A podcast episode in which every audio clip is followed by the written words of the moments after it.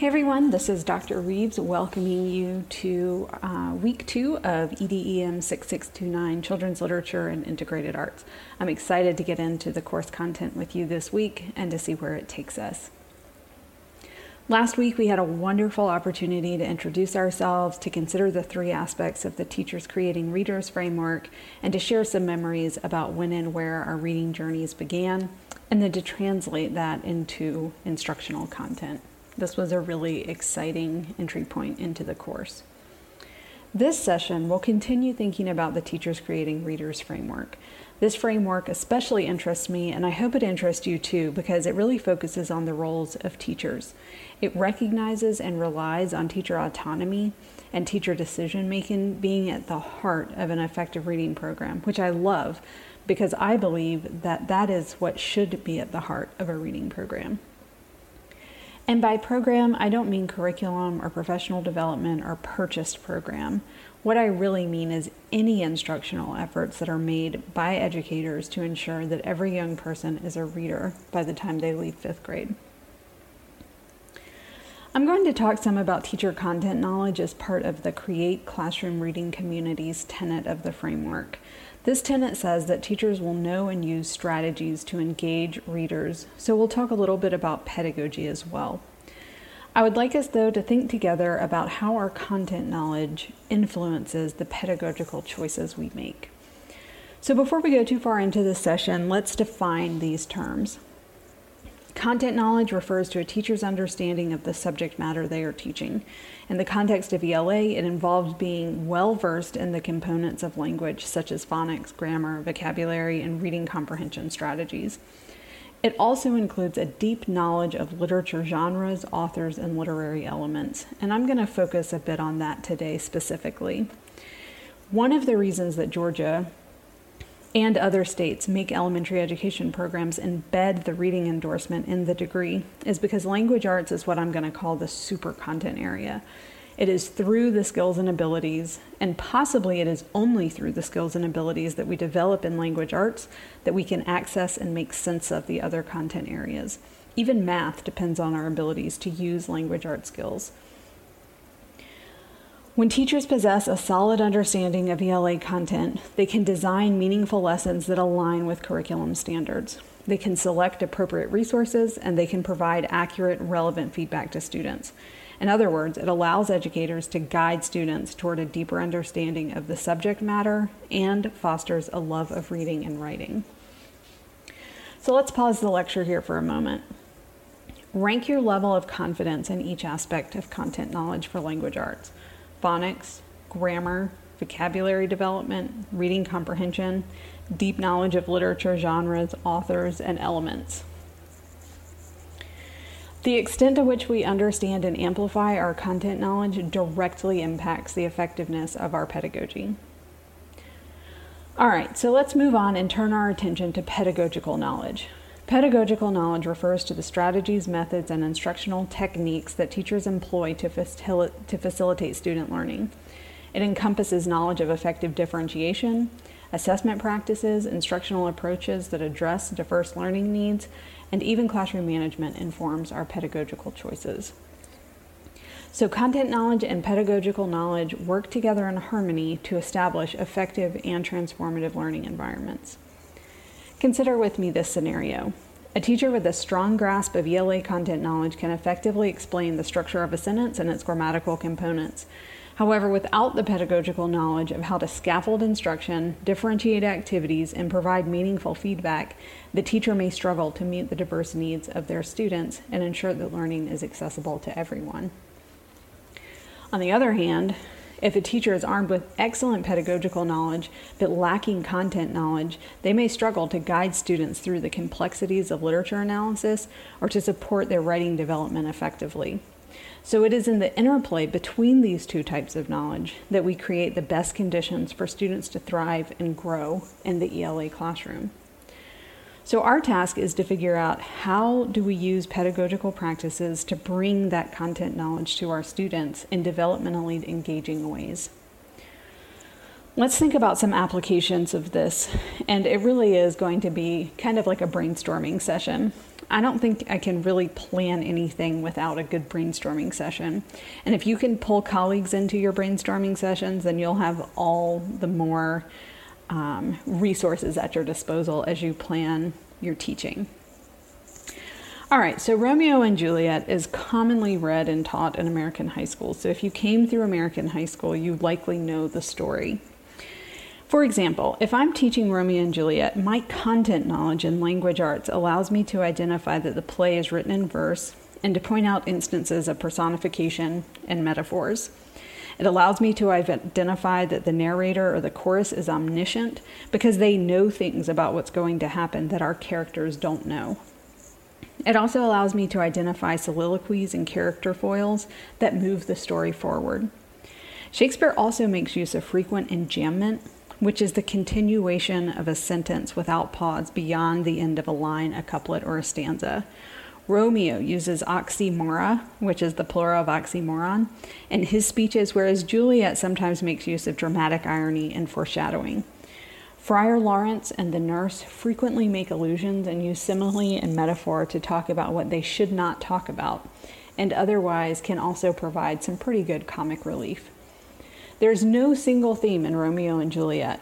That's what makes the role of the reader so important because when I read it, I might clearly believe that the theme is love or conflict, whereas another person reading it may think that the theme is fate or individuals versus society. There's a lot of interplay between light and dark, fate and free will, youth versus age or time, and love versus hate. And then, because of my deep content knowledge, some of the features of the text described above draw my attention to particular aspects of the play. For example, the prologue uses foreshadowing and omniscient narration to warn us that Romeo and Juliet's love could not survive. As their relationship grows, as they compare each other to day and night, light and dark, hope and despair. But the more they fall in love, the more doomed they become. Well, why? What conditions in the society made their love doomed? How did we experience their story knowing they were doomed? The narrator and chorus warned us in the beginning that their story just could not be. Yet, why did I feel bereft at the end? What language did Shakespeare use to implicate me as one more person who didn't intervene to save them? Were the youth in the story ever heard? And by who? And at what cost? I just have so many questions that I need to explore. The literary devices Shakespeare employs have earned him comparisons like that he's the Quentin Tarantino of his time because many of his plays were steeped in violence and senselessness, including Romeo and Juliet. Shakespeare was talking about serious societal issues like gang violence and forbidden love, prejudice, child brides, and even youth suicide.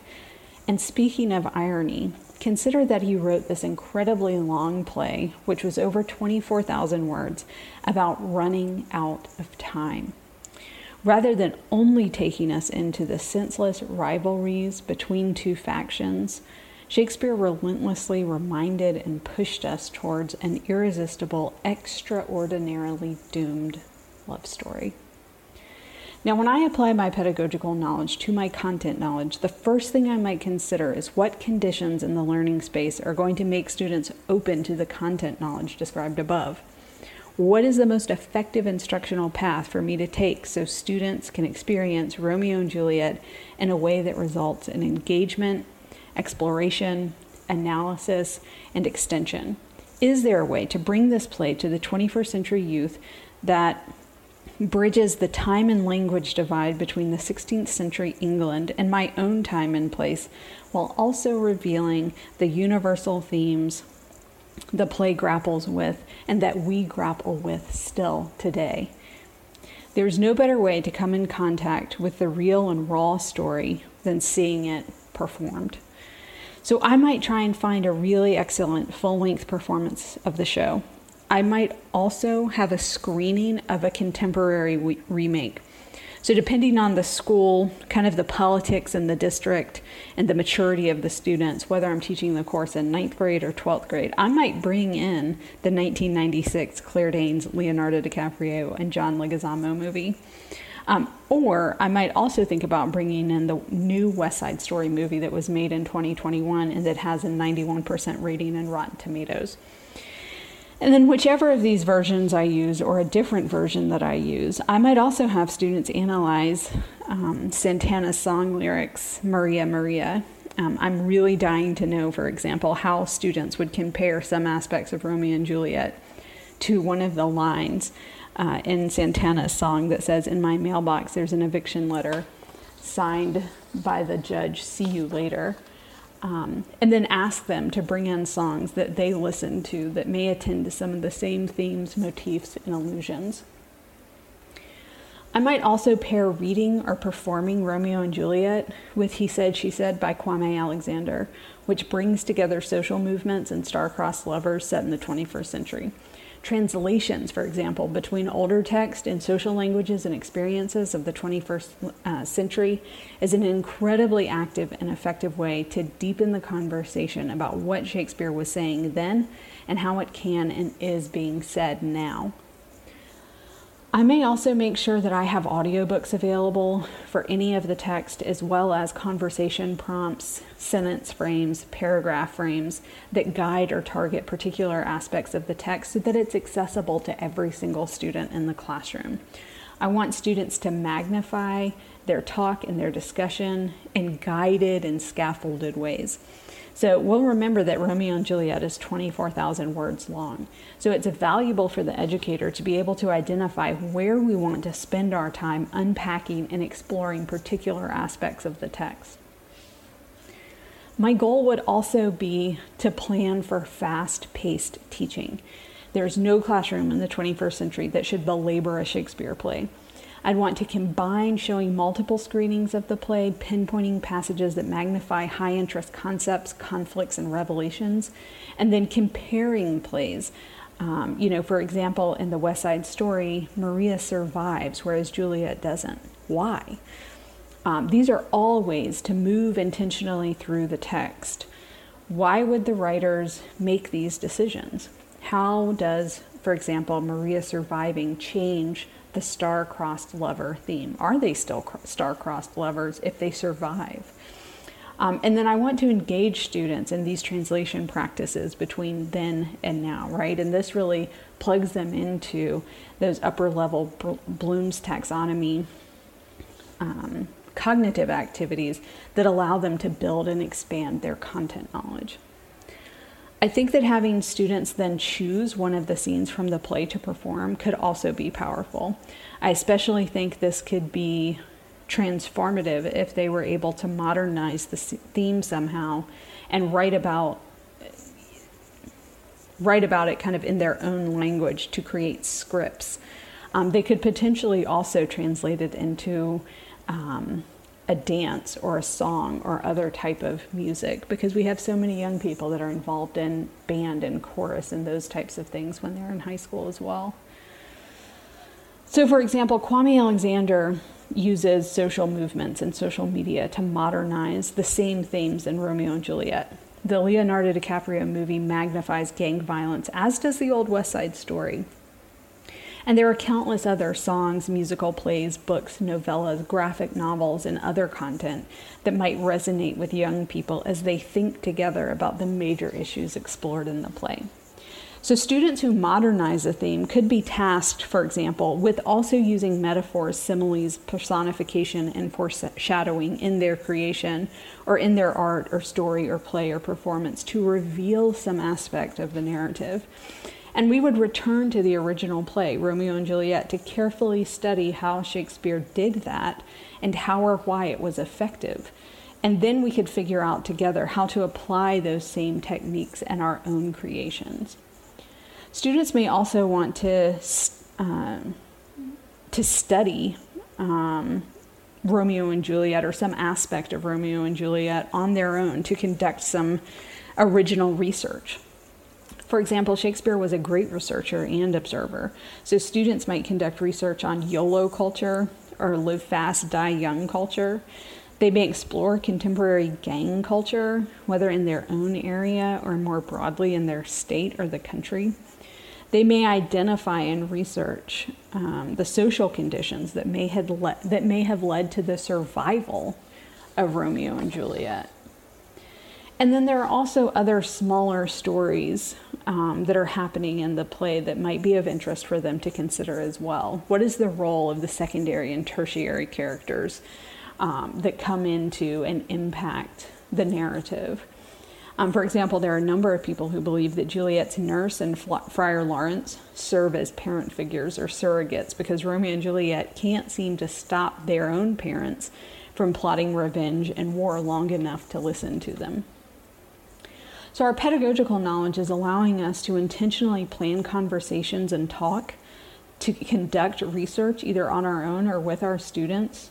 It's giving us the opportunity to model how to get into a text, to analyze excerpts from that text, and to show students how to essentially lift literary practices and techniques from an author and apply them to our own um, writing and speaking and performance.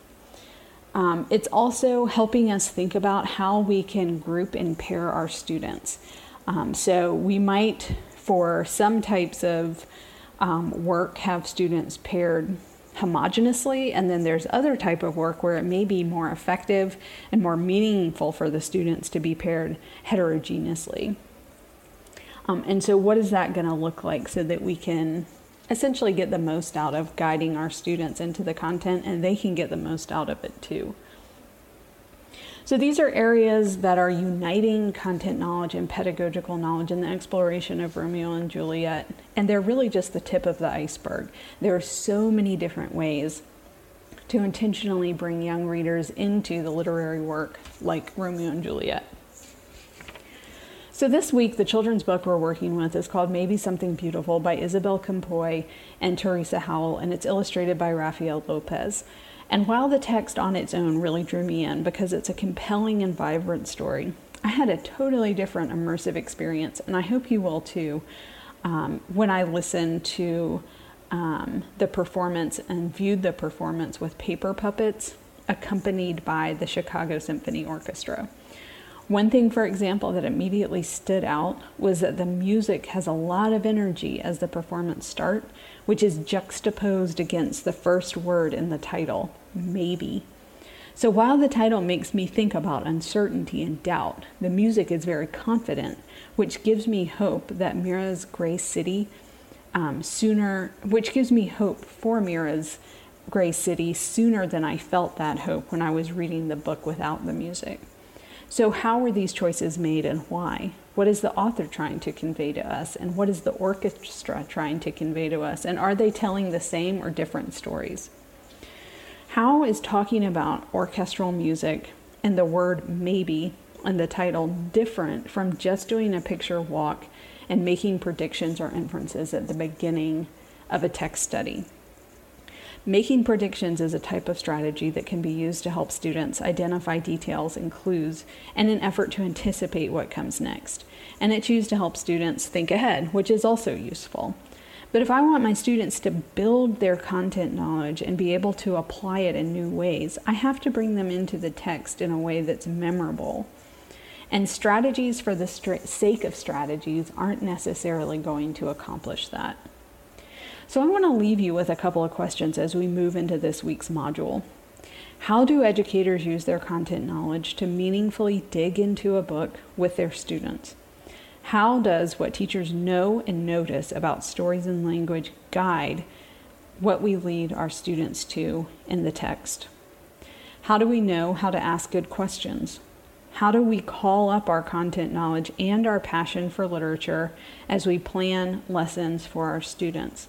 And what happens when content knowledge and pedagogical knowledge finally strike a balance. How are you going to dig into maybe something beautiful? How will you approach the text and the performance? And then how will you unite your content knowledge and your pedagogical knowledge to bring meaningful and memorable learning to your students?